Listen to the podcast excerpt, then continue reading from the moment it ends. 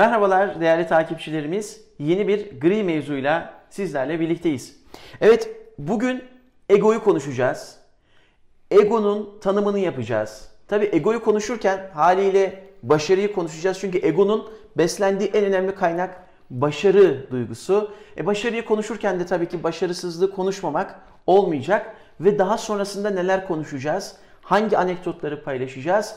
Onun da heyecanını yaşıyoruz Fatih Hocam'la birlikte. Evet hocam, ego konusu başlangıçta da ifade ettiğim gibi yine gri mevzulardan bir tanesi. Ego deyince insanların zihninde genellikle olumsuz bir duygu oluşuyor. Hı hı. Kimileri altıncı his diyor, kimileri bilinçaltı diyor ve e, net olması gerekiyor. Geçen programda da söyledim ya, biz net davranırsak hayata, tanımları netleştirirsek hayat da bize hı hı. karşılığını verir. Sence ego nedir? Egonun tanımını nasıl yaparsın? Ee, öğrenci Bilge'ye sormuş. Hocam ego nedir?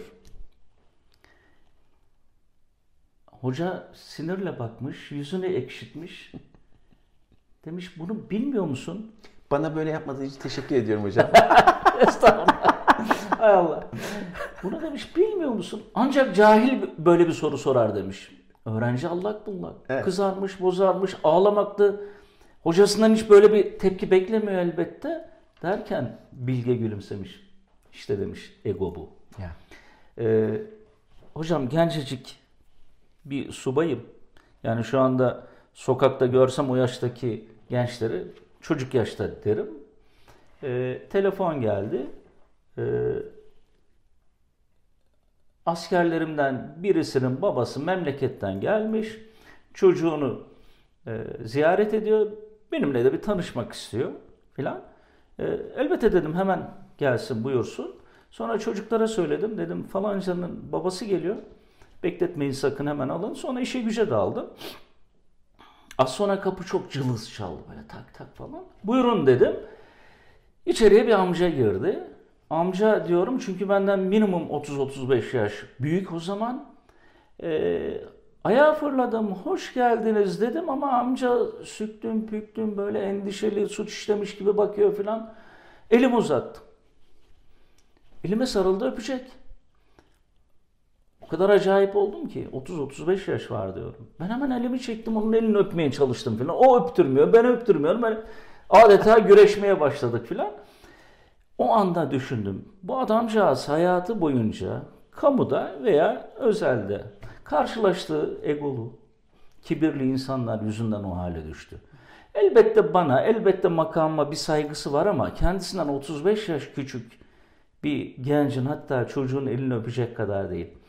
Ee, bu iki olay aslında benim için bir milat. Evet. Dolayısıyla bu tip olayları erken yaşta yaşamış olmak da hayatımı e, yeniden şekillendirmek için bir fırsattı. Ego nedir dedik hocam?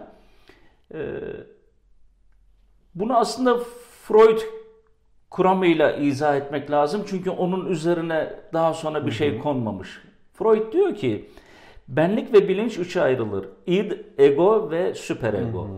İd bizim e, nefsani tarafımız haz odaklı, hı hı. isteklerin karşılanması odaklı. Bebekleri düşün hocam.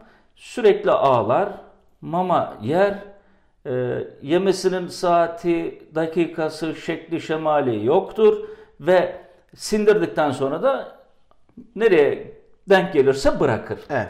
Yani tamamen fizyonomisine uygun haz odaklı yaşar. Hı hı. İd bizim bu tarafımız. Süper ego ise doğruyu yanlıştan ayıran, ahlaki ve vicdani temelli adeta bilge tarafımız. Ego ise arada denge unsuru, hı hı. balans yapıyor. Hı hı. Bazen ide yol veriyor, bazen süper egoya yol veriyor. Şimdi burada bu balans kaçarsa, id tarafına kaçarsa işte biz o zaman egolu insan oluyoruz. İsteklerini sürekli yaptırmaya çalışan, mızmız, geçimsiz, kendisini dünyanın merkezine koyan adeta hedonist, adeta hayvani özellikleriyle yaşayan bir insan. Yani kibirli insan olarak da adlandırdığımız Çok doğru. Değil mi? Çok doğru.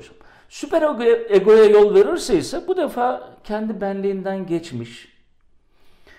Kimi zaman tamamen ezik bir kişilik veya kimi zaman da bir evliya ile karşılaşıyoruz.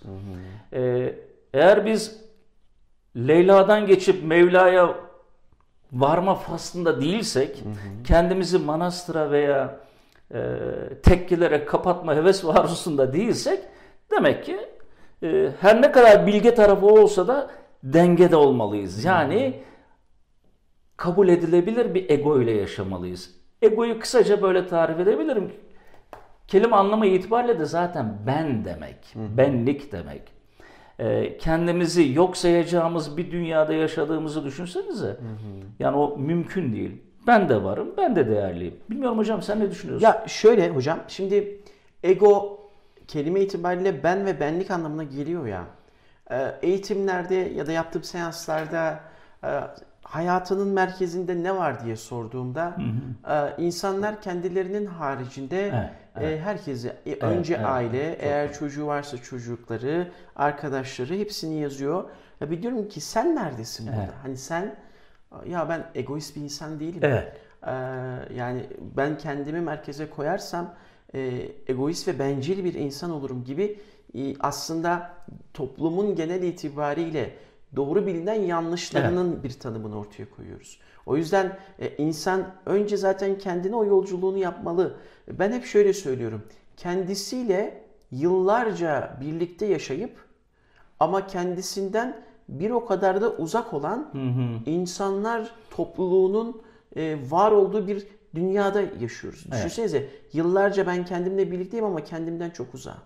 İşte orada o biraz önce senin ifade etmiş olduğun hocam e, sağlıklı ego, o balans ayarının yapıldığı noktada hakikaten durabilmek çok önemli. O kendini fark edebilmek, o farkındalığı yaşayabilmek çok önemli. Biraz önce kamu örneğini verdiğinde aklıma e, kamuda daha da fazla, özel sektörde de olabiliyor. Yani merkeze var, konuşacağız. insanı koymadığımızda e, işte az bakan önemlidir dediğimiz, gücünü koltuktan alan, bulunduğu makamdan alan insanların egolarının işte o it kısmına daha çok yaklaştığı ve hakikaten değer duygusu çok önemli. Bana çok çok önem veriyorum. Karşıdaki kişiye insan olduğu için Allah'ın yarattığı muhteşem bir varlık olduğunu ortaya koyan bir yaklaşımı sergileyebilmek için işte oradaki o balans ayarını iyi yapmak gerekiyor. Ama eğer egoya tam anlamıyla böyle e, olumsuz bir şeyde bakarsak işte o bizim ayarı da kaçırmamız e, çok mümkün olur. O yüzden bence çerçeve çok güzel oldu. Tanım da çok güzel oldu. O balans ayarını yaparak egoyu merkezde tutmak ama kibir noktasına geçme. Kibir noktasına nasıl geçiyor hocam? Ee, hocam şöyle. Şimdi ego lazım dedik. Gerekli dedik. Ego bizim başarılı olmamız için, sağlıklı olmamız için, hedeflerimize ulaşabilmemiz için gerekli. Net bir şekilde gerekli. Ego hırsla birlikte hareket eder. Hırs da kötü bir şey değildir. Bu ikisi çok güzel bir yumak, çok güzel bir enerji olur. Şu anda ezberleri bozan bir tanımlama yapıyorsun aslında hocam. Evet. Yani şu Hırs anda- ve egoyu Ego değil mi yani? öteliyorum. Evet. Tam tersine Evet. bunlar faydalı diyorum. Ama kontrol edilebildiğinde. Hocam egosu ve hırsı olmayan bir asker muharebede başarılı olamaz. Egosu ve hırsı olmayan bir sporcu müsabakada başarılı olamaz. Egosu ve hırsı olmayan bir öğretmen tahtada başarılı olamaz. Tekrar ediyorum. Burada egodan kastım şu. Aynaya baktığım zaman ben mutlu ve başarılı doktorum demek egodur. Ben Türkiye'nin en iyi doktoruyum demek kibirdir işte. Bırak onu başkaları söylesin. Dolayısıyla aynaya baktığımız zaman aynada gördüğümüz silüete yüklediğimiz anlamla insanların bizim hakkımızda düşündükleri anlam arasındaki gap, makas ne kadar açıksa biz o kadar kibirliyiz demektir. Ve orada insanların bizimle ilgili düşündüğü noktalara, o makas açılıyor ya. Evet. Makası açan da en ön temel nokta kendimizi düşünmemizden ziyade insanların gözünde taşıdığımız anlama verdiğimiz önem o makası Evet. iyice açıyor diye düşünüyorum. Hocam zaman kalırsa e, ben kibri nasıl yendiğimi ifade edeceğim. Orada da bundan bahsedeceğim. Tamam. Ee, şimdi bu şey tarafı, bahsettiğimiz kibir tarafı. Ee, ego ve e, hırs başlı başına bir başarı kaynağı dedik. Ama doğru yönlendirildiğinde. Ee, ego öz farkındalıkla gelir. Kendinin farkında olmayanın zaten benlik duygusu yoktur. Öz farkındalıkla gelir. Daha sonra benlik saygısına dönüşür bu. İnsan kendisine saygı duymalı. Kendisine saygı duymayana kim saygı duyar? Biraz önce söylediğin gibi yani hayatında senin için anlamlı olan şeyleri sayar mısın bana? Ben de çok sorarım o soruyu. Ve genelde %99 isabetle de kimse kendisini Kendisi saymaz. Evet, evet, evet. Ben önemliyim, benim sağlığım önemli, benim mutluluğum önemli demez kimse. Ben de derim ki ona sen yoksan hiçbir, şey şeyin anlamı yok. önemi yok Hiçbir ki şey ama. Evet. Sen yoksan annen mutsuz. Evet. Sen yoksan çocuğun mutsuz. Senin sağlıklı, senin huzurlu, senin mutlu olman lazım ki o enerjiyi yay. Bu defa şaşırır. Dolayısıyla öz benliğin farkına varılması ve arkadan öz önemin meydana çıkartılmasıdır. Yani burada farkındalık dedim, benlik dedim ve önem dedim. Bu üç unsur insan kendi bedeninde, fizyonomisinde, ruhsal yapısında taşıdığı sürece toplum içinde ben de varım der. Ve bunlar bireysel gelişimi, başarıyı, hedeflere ulaşmayı da net bir şekilde vaat eder. Peki e, kibre nasıl dönüşüyor bu? İşte biraz önce ifade ettiğimiz gibi ego id yönüne dönerse, kişinin idini beslemeye başlarsa bu defa bizim e, Türkçemizde kibir dediğimiz e, ruh hali ortaya çıkıyor. Kibirli insan e, egosu şişirilmiş insandır. Bu arada hemen şunu söylemem lazım. Kibir içten gelen bir duygudur. İnsanın kalbine ve ruhuna yerleşir ama aynı zamanda dışarıdan da beslenir. Ee, ben naçizane şöyle bir e, tarif yaparım çalıştığım yöneticilerle ve yönetici adaylarıyla. Derim ki lidere tapınmak olmaz. Lidere tapındığınız takdirde veya size tapınılmasına müsaade ettiğiniz takdirde en büyük zararı yine lider ve organizasyon görür. Burada biat edilmesi gereken lider değil, onun vizyonudur. Dolayısıyla siz lidere, yöneticiye tapınmaya başladığınız zaman, onun kişiliğine biat etmeye başladığınız zaman insan bu nefsiyle yaşar ve bir süre sonra onun egosu şişmeye başlar.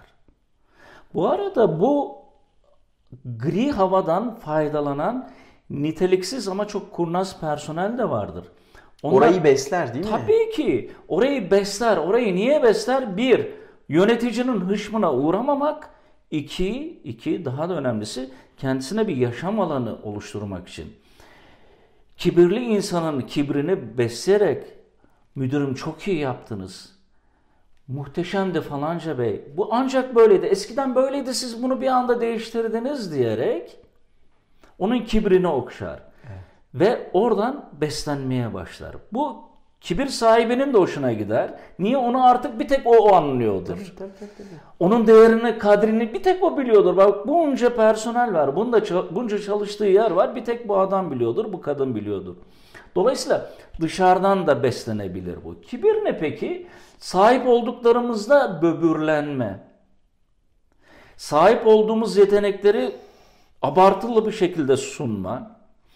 Kendimize her şeyin merkezine koyma. Aslında Nasrettin Hoca ne diyor? Dünyanın merkezi diyor, eşeğimin ayağının bulunduğu yer. Çok doğru bir şey söylüyor. Ben de şu anda dünyanın merkezindeyim. Evet, Ama evet. geometrik olarak, Evet. toplumsal olarak baktığımız zaman ben milyarlarca insandan bir tanesiyim. Ve milyarlarcası da mezarda. Vazgeçilmez olduğunu düşünenler mezarda. Dolayısıyla işte bu kibirli insanlar sahip oldukları yeteneklerin onlara ekstra değer kazandırdığını, onu çekip çıkardığımız zaman organizasyonun şırak diye düşeceğini, şirketin iflas edeceğini, kurumun efendime söyleyeyim başıboş gemi gibi gideceğini falan zannederler. Bir tanesi bile bugün ne kadar, bir tanesi bile çekildiği zaman o geminin battığını gören olmamıştır. Olmamıştır. Ve şey bu örneği verince aklıma şu geldi. Ee, Clayton Christensen isimli bir öğretim görevlisi var. Ee, Harvard Üniversitesi'nde ve onun muazzam bir kitabı var. Olmak istediğim insan. Ama maalesef şu anda onun Duymuştum. baskısı yok. Ee, ve yani yayın evlerinin o baskıyı tekrar çıkartmalarını ve çoğaltmalarını çok isterim. Orada kendisi de Harvard Üniversitesi'nden öğrenci. Kitabının başlangıcında şöyle örnek veriyor. Hijyen koşullarından bahsediyor. Ama diyor ki benimle birlikte e, bu üniversiteden ve bu bölümden mezun olan arkadaşlarıma baktığımda çoğunluğu büyük şirketlerin çok güzel noktalarında yönetici olarak geldiler. İşte o olumsuz ego, kibir duygusunun beslendiği noktalar aslında. Ama günün sonunda baktığımda bazıları iş yerlerinde yap yani çok zirvedeyken iş yerinde yapmış oldukları hatalardan dolayı haklarında mahkemeler açıldı, davalar açıldı. Bazıları işlerinde çok iyi giderken ailesiyle alakalı ciddi problemler yaşadı. yaşam İş dengesini yaşam dengesini kuramadı. kuramadı. Ee, o yüzden hijyenik koşullar yani statü, o kibri besleyen statü, e, makam, mevki, para e, ve o biraz önce işte ben olduğum duygusu bir yerde aslında başarıyı getiriyormuş gibi yaparken alttan da birçok şeyi götürüyor. Ve biz hayatımıza baktığımızda işte orada kibrin bence panzehri alçak gönüllülüktür diye düşünüyorum hocam. A- gelişimle beraber, ilerlemeyle beraber alçak gönüllülüğünü de koruyan insanların ki sayıları çok değil maalesef az. Ama farkı görüyorsunuz. Ee, o dengeyi çok güzel yaşadıklarını. Biraz önce konuşmanın başlangıcında şey dedin ya hocam hani egonun balans ayarı. O balans ayarı acaba alçak gönüllülük olabilir mi? Evet. Ee, hocam olabilir neden olmasın? Sonuçta alçak gönüllülük neye em, işaret eder? Süper egoya işaret eder. Üst benliğe işaret eder. Çünkü herkes alçak gönüllü olamaz. Gönlü alçaltmak için bir şeylerin yüksek olması lazım. Bilmiyorum ifade edebiliyor muyum? Çok çok güzel. Tohumu siz toprağın altına koymadıkça o yükselemez. Ee, Mevlana'nın güzel bir metaforu var. Diyor ki herkes diyor diyor dünyada bir şeyler olmaya çalış. Sen çalışıyor. Herkes dünyada bir şeyler olmaya çalışıyor. Sen hiç olmaya çalış. Senin menzilin yokluk olsun diyor. Sen diyor çömlek gibisin ey insan. Çömlek ne zaman işe yarar hale gelir? Dışındaki sırıyla, işlemesiyle, kulpuyla mı yoksa içindeki boşlukla mı? Aa, Çömleği çömlek yapan diyor içindeki boşluktur. Seni de diyor insan yapan şişirdiğin benliğin değil gitmen gereken hiçlik menzilidir diyor. Şimdi müthiş bir süper egodan bahsediyoruz burada. evet, evet. Başlangıçta dedim. Hedefleri olan, çalışma hayatı içinde olan askeriz, doktoruz, koçuz, mavi yakalıyız, beyaz yakalıyız, lideriz, başkanız. Dolayısıyla yapmamız gereken bir vazife var. Bu noktada, bu noktada süper egodan ziyade dengeli, dengesinde giden bir hayat gerekiyor aslında bizim için. Peki yine aklıma gelen bir şey oldu. Onu sorabilir miyim? Bu acaba e, öğrenilebilen bir şey mi? Yoksa yolda başımıza gelenlerle edindiğimiz deneyimler mi? Ne dersin hocam? Hocam büyük çoğunlukla, ezici çoğunlukla kibirli insan kibirli olduğunu bilmez. Bilimsel bir araştırmadır. Hırsızlara sorulmuş. Neden hırsızlık yaptın? Yaptım çünkü demiş. %95'i içini doldurmuş. %95'i ben haklıyım diyor. Katillere sormuşlar. Hafızam beni yanıltmıyorsa 80 artı %80'den fazlası realize etmiş bunu. Ben haklıydım demiş. Kendince mantıklı bir E tabii. çerçeve Ya ben bugüne kadar birçok işte eski ve yeni kariyerimle ilgili, ilgili olarak birçok yöneticiyle çalıştım, yaşadım, efendime söyleyeyim tanıştım. Bir tane Allah'ın kulu bana ya ben biraz egoluyum galiba demedi. Tam tersine hepsi demiştir ki bende hiç ego yok. Adam egoyu şu egosuzluğu, tevazuyu şu zannediyor. Sabah kimsenin yüzüne bakmadan soğuk bir günaydın.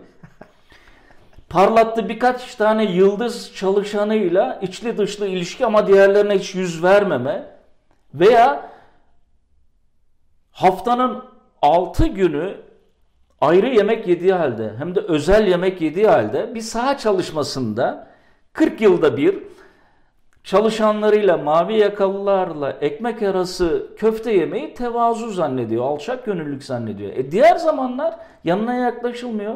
Yani sen havalı bir ofisten, pahalı bir şirket aracından, efendime söyleyeyim marka elbiselerden, ne bileyim ağırlığı fazlalaştırılmış bir kartvizitten güç alıyorsun, oradan besleniyorsun. Onları bir at. Bu öğrenilebilir mi? Hocam kibirli bir insanın bunu kendi çabasıyla öğrenmesi mümkün değil. Hayat mı öğretir? Ona birisinin öğretmesi lazım. Dur demesi lazım. İşte üst yönetimin fonksiyonu burada ortaya çıkıyor. Üst yönetim aşağıda ne oluyor bitiyor derken bunu dedikodu magazin seviyesinde incelemez. Ya benim yöneticilik e, kariyerimde dikkat ettiğim şeylerden biri de şuydu.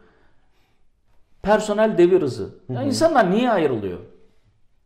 İnsanlara ayrılırken sormak lazım. Neden? Ama bunu samimi bir ortamda sormak lazım. Neden ayrılıyorsun? Bu zaten bir sürü işaret verir. Tabii. Bir yere gittiğiniz zaman insanların yüzündeki gülümsemeler, mailin sonundaki başındaki ifadeler, kılığı, kıyafeti her şey sana bir işarettir aslında. İşte bu noktada üst yönetim ara yöneticileri karşısına alıp ya arkadaş nereye gidiyoruz? Yani sen nasılsın? Bak sen şöylesin diyebilmeli. Tabii üst yönetimin de bu aşamalardan geçmiş, tevazuyu bilen insanlardan oluşması lazım. Dolayısıyla öğrenilebilir bir şey değil. Duvara çarpması lazım insanın ki o farkındalık oluşsun. Ee, eğer vaktimiz kalırsa dediğim gibi biraz şeyden de aslında ben bahsetmek isterim. Yani kibirli insan bunu nasıl yener? Nasıl yenmeli? Evet evet çok önemli. Onu da konuşalım. Tamam hocam. Kibri konuşuyoruz ya hocam. Ee, aslında kibir insanın öğrenmesinin de önündeki en büyük engellerden bir tanesi. Yani iş hayatında da bu geçerli, öğrencilik hayatında da bu geçerli. Şu cümleyi eğer biz hayatımızda çok fazla kullanırsak zaten ben bunu biliyorum. Cümlesini çok kullanırsak iş hayatında da, okul hayatında da o zaman ne oluyor? Biz kendimizi o kibrin içerisine koyup hani çok güzel bir söz var ya insanın aslında en zayıf olduğu an kendisini en güçlü hissettiği andır. Burada özgüvenle kibri karıştırmamak lazım hocam. Kesinlikle. O, o, o da çok önemli bir denge. Ee, işte orada o m, altı boş olan özgüven hatta diyebiliriz. Ee, Güzel. insana e, çok da büyük şey verebiliyor. Zarar verebiliyor. Şimdi bununla ilgili bir anekdot paylaşmak istiyorum. Ee, AGT isimli bir şey var. Ee, kurum var. Ee, ilk 500 listesinde de ön planda olan bir e, kurum. Ee, yönetim kurulu başkanı da Mehmet Semih Söylemez. İsmini de özellikle paylaşıyorum. Hatta Duygusal Sermaye isminde de bir kitabı var. Değerli takipçilerimize de o kitabı okumalarını tavsiye ederim. Şimdi e, Mehmet Bey ile röportaj yapıyorlar. Ve Mehmet Bey e, özellikle insan kıymetine yani merkeze insanı koymuş yönetim anlayışı çerçevesinde. 1400 çalışan olan bir e, yerden bahsediyorum. E, ve şöyle bir anekdot paylaşıyor. Diyor ki ya bir gün bir üst düzey yöneticiyle ihtiyacımız oldu ve iş görüşmesi yapıyoruz. E, kendisiyle işte görüşmeler yapıldı ve son görüşmeyi de ben kendisiyle yapmak istedim. E, oturuyoruz, sohbet ediyoruz. Çeşitli sorular soruyorum. O bana sorular soruyor. Sohbet ederken dedim ki kendisine ya dedim bu sohbetten çok keyif aldım. Çok teşekkür ediyorum. E, işte X Bey e, bir de bizim bir testimiz var. E, envanter. Yani biz bunu sürekli yapıyoruz. Kişilik envanteri mi? Evet, kişilik envanteri. Ee, sizden de bu testi çözmenizi ben e, rica ediyorum. Aa, Tabii yönetici üst düzey yani duruyor şöyle bir Evet. Aa, ve diyor ki ya Mehmet Bey tabii ki hani çözebilirim ama hani gerek var mı? Ee, zaten yıllardır işin içerisinden geliyorum, tecrübe sahibiyim. Cümlesini duyduğum an kendisiyle çalışmaktan Teşekkür ederim. vazgeçtim. ve kendisine teşekkür ediyor. İşte kibir, o işte hani e, o en güçlü hissettiği an aslında. Çünkü orada tespit çok bağlı. Öğrenmeye kapalı. Ben oldum duygusu üstten alta doğru gelirken asları da yansıtan. Biraz önce çok da güzel ifade ettin hocam. Ya mesela neden ayrılıyorsun sorusunun sebebi e, yüzdesiyle ilgili bir şey söyleyemem ama Evet yaptığı işten memnuniyetsizlik vardır ama genelde verilen cevap yöneticisinden memnun olmamasıdır. O yüzden de der ki ben iş yerinden memnun değilim. Peki yönetici neden acaba o memnuniyeti sağlayamıyor? İşte orada o alt bir de ben şuna inanıyorum. Hani o kibir duygusu e, etkileniyor ister istemez. E, besleniyor daha doğrusu. Do- doğru kelime bu. E, ama hani hayattan, aileden e, alınan hani bizi biz yapan değerler var ya o değerlerle beslendiğinde ve çevreyle beslendiğinde ortaya bir çıktı getiriyor.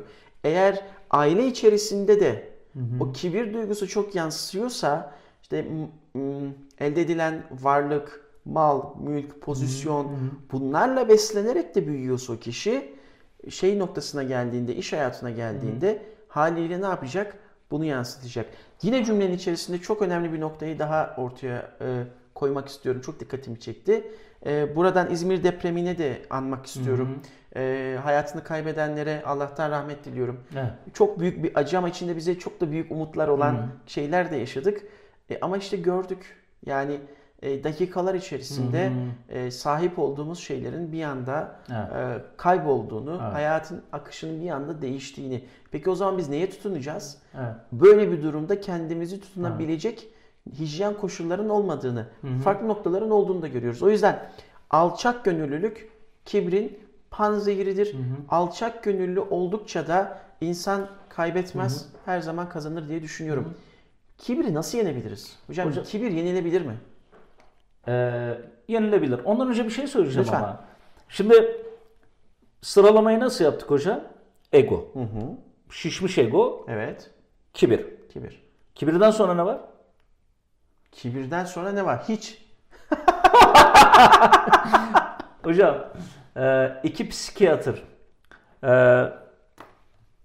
Owen ve Davidson diyor ki Brain dergisinde kibirden sonra diyor hubris sendromu var diyor. Güç zehirlenmesi. Kibirin son aşaması bu. Evet buna Aa. tanrısal ego da diyorlar. Tanrısal ego. Yani. Ve yaptıkları araştırmada e, üç tane politikacı örnek olarak veriyorlar. E, George W. Bush, oğul Bush, Margaret Thatcher ve Tony Blair'ın son derece kibirli yöneticiler olduğunu söylüyor. Tabii güç zehirlenmesinden bahsedebilmek için güçlü olmak lazım. Yani politikacı veya yönetici. Evet. Dolayısıyla güç zehirlenmesi artık öne alınamaz. İçinde bulunduğu organizasyonu erozyona uğratan, dejenere eden, onu artık yokluğa, onu hiç hiçliğe, onu zarara doğru sürükleyen bir durum. Dolayısıyla güç zehirlenmesine de dikkat etmek lazım. Önemli. Kibri nasıl yeneriz hocam? Dedik ya, kibirli insan bir defa bunun farkında değildir.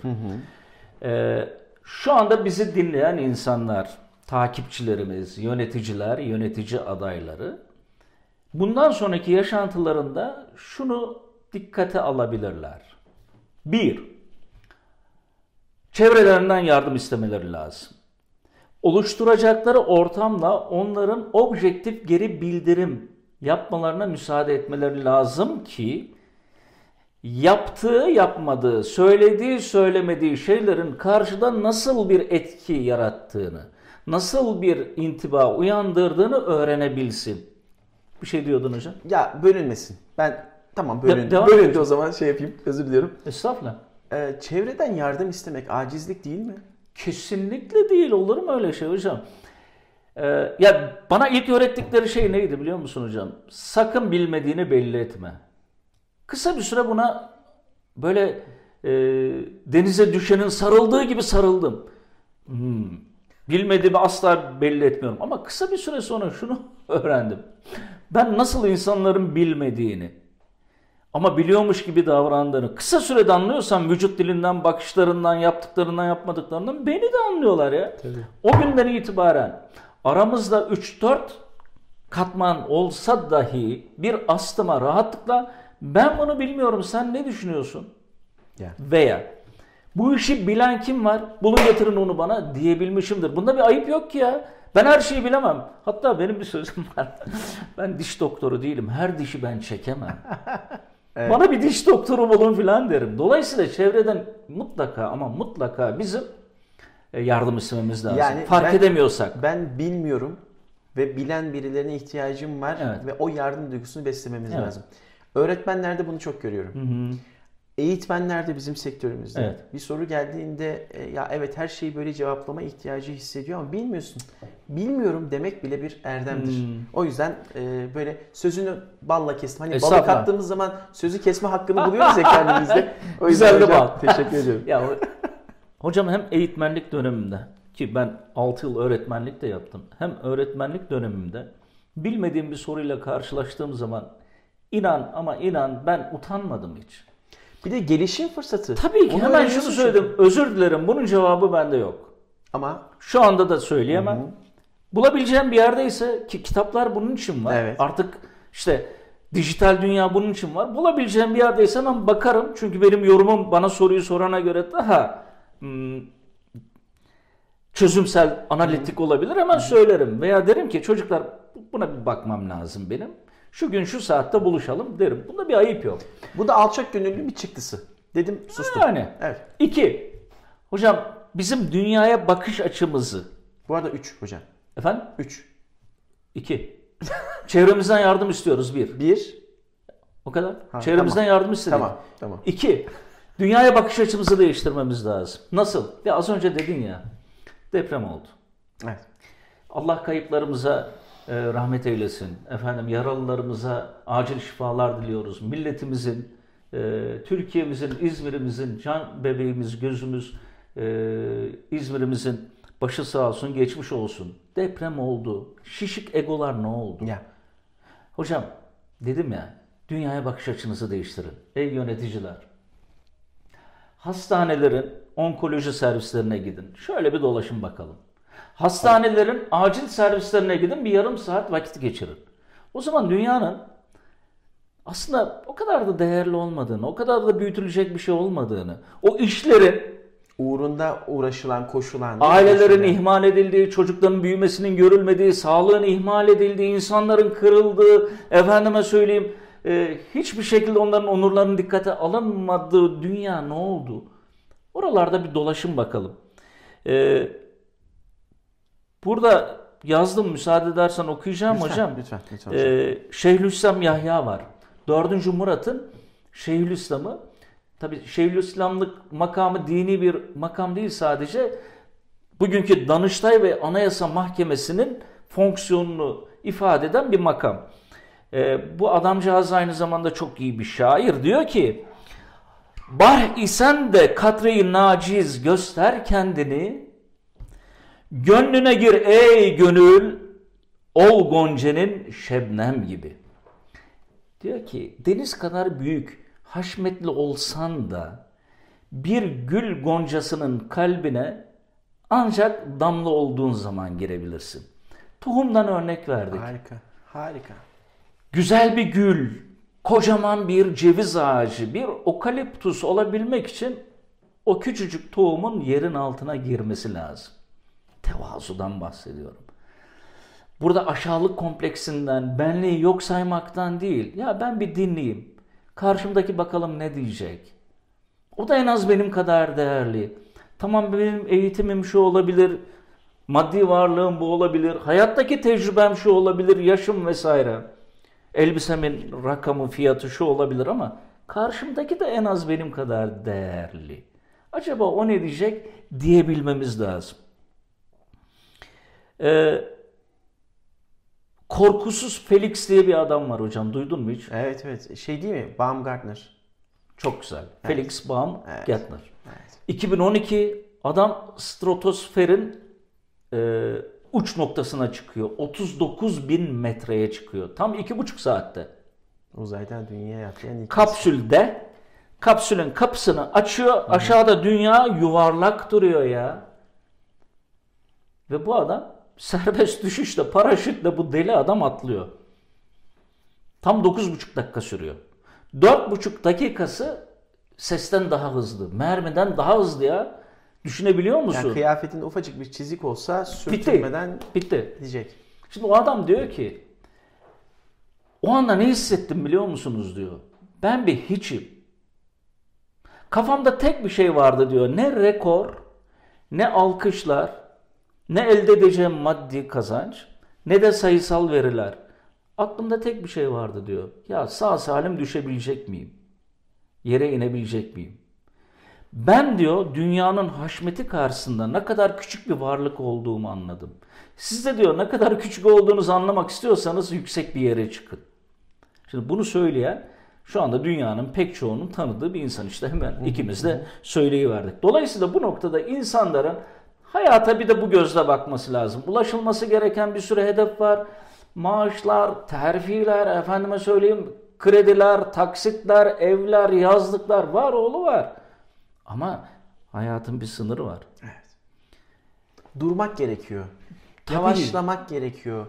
O nefes alma ortamlarını kendimize oluşturmamız gerekiyor. Şunun sorgusunu yapmamız gerekiyor. Neredeydim? Ya Evet. şu an neredeyim ve ben nereye doğru Evet. gidiyorum? Bu hızdan Kemal Sayar'ın çok güzel hızla ilgili harika bir tanımı var hocam. Diyor ki hız tarikatının müritleriyiz hepimiz. İşte o hızın peşinde koşarken farkında değil insanlar değiliz. Egomuzu beslediğimizi, kibir sahibi olduğumuzu, kazandıklarımızı kaybetme ihtimalimizin olduğunu, yani e, işte ölümlü olduğumuzu hatırlama şeyini unutuyoruz, fark etmiyoruz. O yüzden Evet. hakikaten bir es vermek, yavaşlamak ve şöyle bir sorgulamak belki fark ettirir. Hocam çarpıcı bir örnek var. 1800'lü yılların sonuna doğru bir İngiliz keşif heyeti Güney Amerika'da keşfe çıkıyor. İşte Aztek, Maya uygarlıkları vesaire. Bölgeden de onlara rehberlik yapabilecek reh- e, yerliler alınıyor. Bu yerlilerden bir tanesi İngilizce biliyor, diğerleri daha yerli filan. Bu- Bunlar atlara, katırlara doluşuyorlar işte. Bir hızla bir menzile doğru gidiyorlar. İngiliz heyetinin başında bir profesör var. Çok heyecanlı, yepyeni bir uygarlığı keşfetmek üzere vesaire vesaire. Sonra bir ara arkasına bir bakıyor. Yerler durmuş. İngilizler şaşırıyor. Yerler durmuş, atlarından inmişler ve bir şekilde bir meditasyona girmişler. Biraz sonra ayağa kalkıyorlar. Yerlerin başındaki adama soruyor. Ne oluyor ya. Bizim bir hedefimiz var. Niye gitmedik? Profesör diyor. Çok hızlı ilerledik. Ruhlarımız geride kaldı. Ya, evet. Evet evet. Günümüzde biz bunu çok net yaşıyoruz. Ya bu şey şaka değil ya. Tabii, tabii. Gerçekten ruhlarımız çok geride kalıyor. Aslında insan ruhu, aslında insanın ruhsal yapısı daha yavaş hareket ediyor. Daha mutedil hareket ediyor. Biz onu hızlandırıyoruz vahşi kapitalizm döneminde. Bu da işte öz farkındalığımızdan uzak olmamızla Aynen alakalı öyle. bir şey. Çünkü e, hani yine güzel bir tespit var ya. Yolun tamamını bilirsen, yolun neresinde olduğunu bilirsin. Biz yolun tamamını bilmek için bir çaba içerisine girecek fırsatı kendimize oluşturmuyoruz. O yüzden de yolun neresinde olduğumuzu bilmiyoruz. Gözleri kapalı hani bir kişiye filin işte çeşitli yerlerine dokundurup oradan farklı farklı Aynen hayatı da böyle. aynen. Bir yere dokunuyoruz ona bir yorum yapıyoruz. Bir yere dokunuyoruz ona bir yorum yapıyor. E peki ben yani Hazreti Mevlana'nın metaforundan bahsetmiştim ya hocam. Orada pergel metaforu var. Çok hoşuma gider. Onu paylaşmak istiyorum. Sen o örneği verince aklıma o geldi. Bir ayağı e, pergelin iğneli kısmı merkezde ama diğer ayağı geniş. İşte merkezi olan yeri o ben, o Evet. egoyu, sağlıklı egoyu iğneli ayağı oraya koyup etrafı da pergelin diğer ayağı gibi dolaşmak. Evet. Yani kend- sadece kendimden değil ama önce ben, o sağlıklı ego ama sonra etrafım ve herkes. 72,5 milyar Evet, diyor onun evet, içinde. evet, evet. Hocam 4 ve son. Rica ve teşekkürü hayatımızın olmazsa olmazları haline getirmeliyiz. Ya en çok üzüldüğüm, sinirlendiğim, öfkelendiğim anlardan biri. Garson! Ya Allah'ım diyorum ya. Ya bu insanlar şu anda ben nasıl aynı masadayım? aynı havayı nasıl teneffüs Garsona böyle davranan kim bilir ben düştüğüm zaman ya da benden menfaati kesildiği zaman nasıl davranacak? Şefim bakar mısın? Yani anlam veremiyorum. Yönetim dünyasındakiler, liderler, efendime söyleyeyim yöneticiler.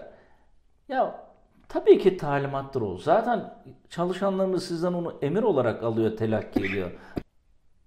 Ama rica edin. Yani bunu böyle kaba bir şekilde söylemek zorunda değilsiniz. Ya rica etsem e, işte şu raporu bana bir yarım saat içinde getirebilir misin? Ya bu ses tonuyla. O rapor ne oldu bir getirin bakayım. İnsanların üzerinde yapacağınız etkiyi bir düşünsenize. Yani bu birikiyor, birikiyor, birikiyor. Günler, haftalar, aylar, yıllar. E bu arada ego şişmeye başlıyor. Kimsenin dur dediği yok. Bir saniye dediği yok. E sen biraz da böyle asabileştin mi? Biraz da öfkene yenik düştün mü ki kibirle öfke her zaman bir aradadır. Kibirli insanların ortak özelliklerinden biri de öfkelerini yönetememeleri, öfkelerine gem vuramamalarıdır. Dolayısıyla sen biraz da öfkelendin mi? E insanlar panik halinde ne yapacaklarını şaşırır. Bu defa ne olur? Yaratıcılığı bitirsin hani başarısızlığı da getirir dedik ya yaratıcılığı bitirirsin. İnsanlar bu defa inisiyatif kullanmazlar. İnsanlar sadece rutini ve senin söylediklerini yaparlar. Ve her geçen gün organizasyon biraz biraz daha başarısızlığa mahkum olur. Neticede hocam dört tane benim izleyenlerimize e, önerim var. E, siz de bu konuda eğer bizimle bir şey paylaşmak istiyorsanız lütfen aşağıya yorum yapın. evet hocam e, aslında güzel toparladık. Konuşacağımız bu konuyla ilgili başka noktalar da vardı. Ama benim önerim eğer sen de katılırsan ya da farklı da hareket edebiliriz. Burada bitirelim. Ee, değerli takipçilerimizin de bize süreç içerisinde yorumlarını, aynı zamanda katkılarını da bekleyelim. Çünkü ilk yaptığımız e, podcast yayınında e, gerçekten çok çok teşekkür ediyoruz. Güzel e, yorumlar Çok geldi. güzel geri dönüşler geldi, yorumlar geldi, hı hı. yapıcı eleştiriler geldi. Evet. Biz de bunların hepsini önem veriyoruz ve dikkate evet. alıyoruz. Bizim için çok keyifli de bir yolculuk oluyor. Bugün yine çok güzel konuları konuştuk. Ben çok teşekkür ediyorum. Ben de teşekkür ederim. Buradan sana. değerli takipçilerimize de çok çok teşekkür ediyorum. Bizlere vermiş oldukları destekten dolayı Gri Mevzuların Instagram sayfasını takip edebilirler. Aynı zamanda e, YouTube sayfamıza abone olmayı ve bunun hani YouTube'da hep izlerdik ve Hı-hı. muhakkak orada e, YouTuber'lar ya da YouTube'lu çok böyle Hı-hı. antrene olan e, kişiler abone olmayı ve aynı zamanda bildirimleri açmayı unutmayın evet. derlerdi. Evet, evet. Ee, bunu söylemek gerekiyormuş. Şöyle hocam. Şöyle hocam. söylediğim için de mutluyum. Lütfen abone olmayı ve bildirimleri açmayı unutmayalım. Eğer faydalı da buluyorsanız etrafınıza da lütfen paylaşın ve bu güzelliği paylaştığımız şeyleri herkesle daha da çoğaltalım. Ee, bir sonraki gri mevzuya kadar sağlıcakla güzel bir gün ve ömür geçirmenizi diliyoruz. Hoşçakalın. Görüşmek üzere.